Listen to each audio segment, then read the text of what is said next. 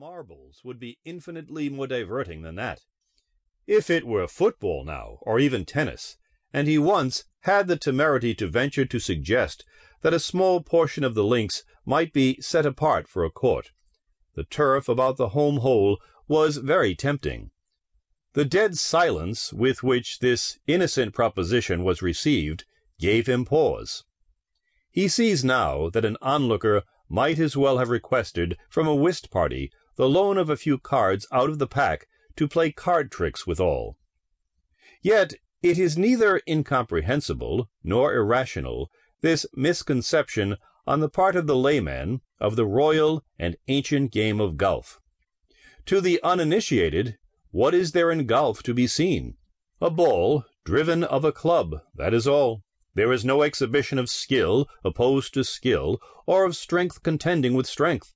There is apparently no prowess, no strategy, no tactics, no pitting of muscle and brain against muscle and brain.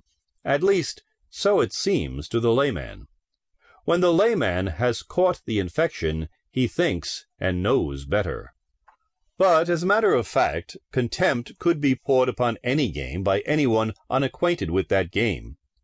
We know with what apathetic contempt Subadar Chinnaya or Jemadar Mohammed Khan looks on while Tommy Atkins swelters as he bowls or bats or fields under a broiling Indian sun, or Tommy's subalterns kick up the maidan's dust with their polo ponies' hooves.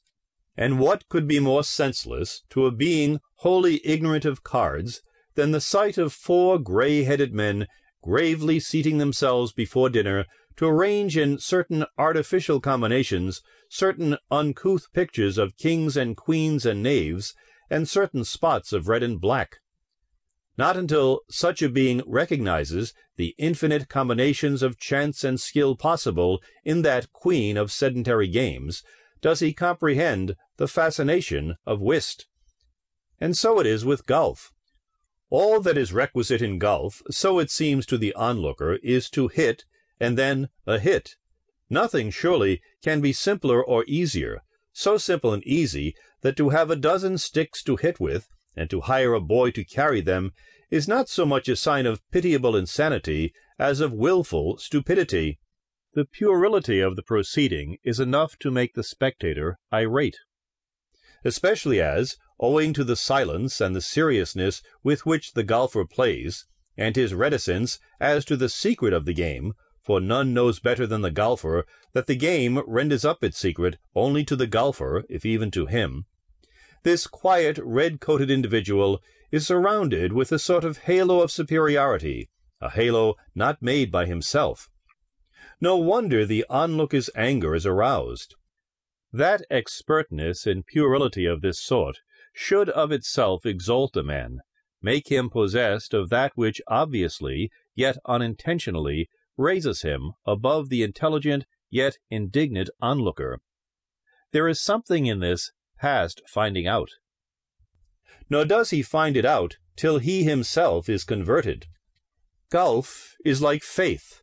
It is the substance of things hoped for, the evidence of things not seen.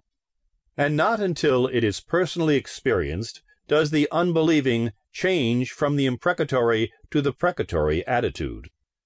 However, the erstwhile aforesaid non-playing member of the golf club in question, the suppleness of his epiphysis, it may be, becoming, perhaps not quite imperceptibly, unequal to the activity and agility demanded of them by more ardent games, purchased first one club, then another, then a sheaf, and betook himself to the task of finding out, a posteriori by the experimental method, what there was in the confounded game that brought the players there by scores to play, and to talk of their play. For it should be added that the talk at that club puzzled him as much as the play. It was not enough that keen king's counsel, grave judges, erudite men of letters, statesmen, and shrewd men of business should play as if the end of life were to hole a ball, but they talked as if the way a ball should be holed were the only knowledge worth possessing. Well, he played, or to be more precise, he attempted to play, and fortunately for him,